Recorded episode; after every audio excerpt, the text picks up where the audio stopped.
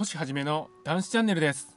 今日も皆様に男子の手がかりお伝えしていきたいと思います。男子をしているのにこんな話をすると不思議に思われるかもしれませんが酒を飲んでいる時はつまみを食べないとダメなんですよね。過去の私は飲酒をする時つまみをほとんど食べませんでした。そうして酒をぐいぐいかっくらう自分自身に心の底から酔っていたんです。俺って真の酒飲みだな。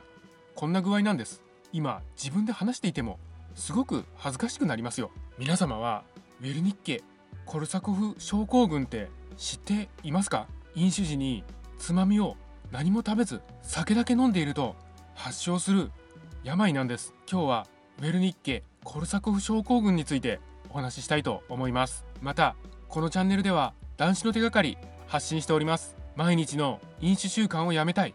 酒とは決別したい。こういった方に向けて発信しております。さあ皆様酒なし生活の扉は開いております。どうぞこちらへ来てチャンネル登録の方よろしくお願いいたします。ウェルニッケコルサコフ症候群。これはビタミン B1 の不足によって起こるウェルニッケ脳症とその後の後遺症であるコルサコフ症候群のことです。ウェルニッケ脳症とその後遺症であるコルサコフ症候群のことをウェルニッケコルサコフ症候群と呼びます。ウェルニッケ脳症はビタミン B1 の不足によって脳の奥の方の部位脳幹部にすごく小さな出血が起こり細かい目の震え目の動きに制限が出る眼球運動障害意識障害などの精神状態の変化ふらつきといったさまざまな症状が急激に出現するんです。ウェルニッケ脳症の原因としてはアルコール依存症が半数を占めています。このウェルニッケ脳症の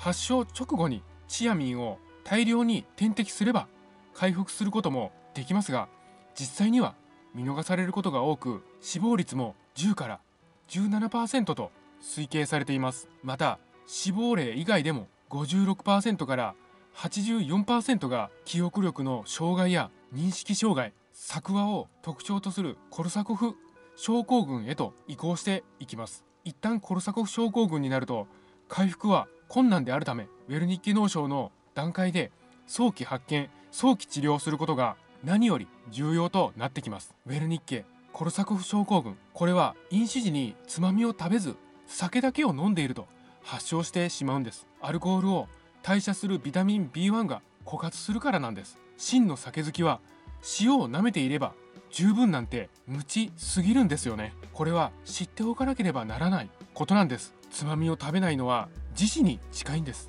飲酒時代の私はすごく無知だったんです。俺は真の酒飲み。だってつまみはいらないんだから。真の酒好きっていうのはな。つまみなんて食わねえんだよ。本当に私は無知だったんですよね。当時ウェルニッケコルサコフ症候群のことを知らなかったとはいえ恐怖に震えますね。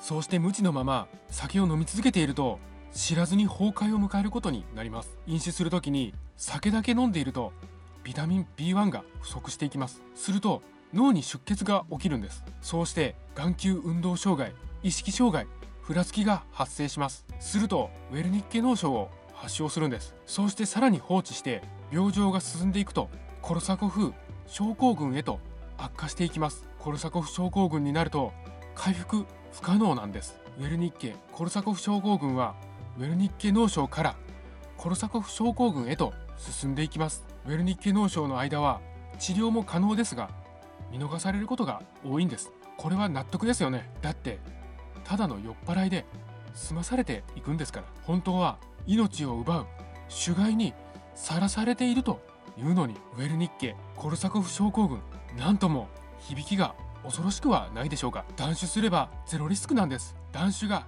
第一なんです。しかしまずは減酒摂取に取り組むという方はおつまみを必ず食べてください。そうして酒害のリスクを少しでも減らしてください。最終的に摂取から断酒へとつながれば問題ないわけですからね。断酒でゼロリスクを取っていきましょう。酒なし世界で生きていきましょう。私たちが生きる世界はこちらなんです。本日もご清聴くださいまして本当にありがとうございました。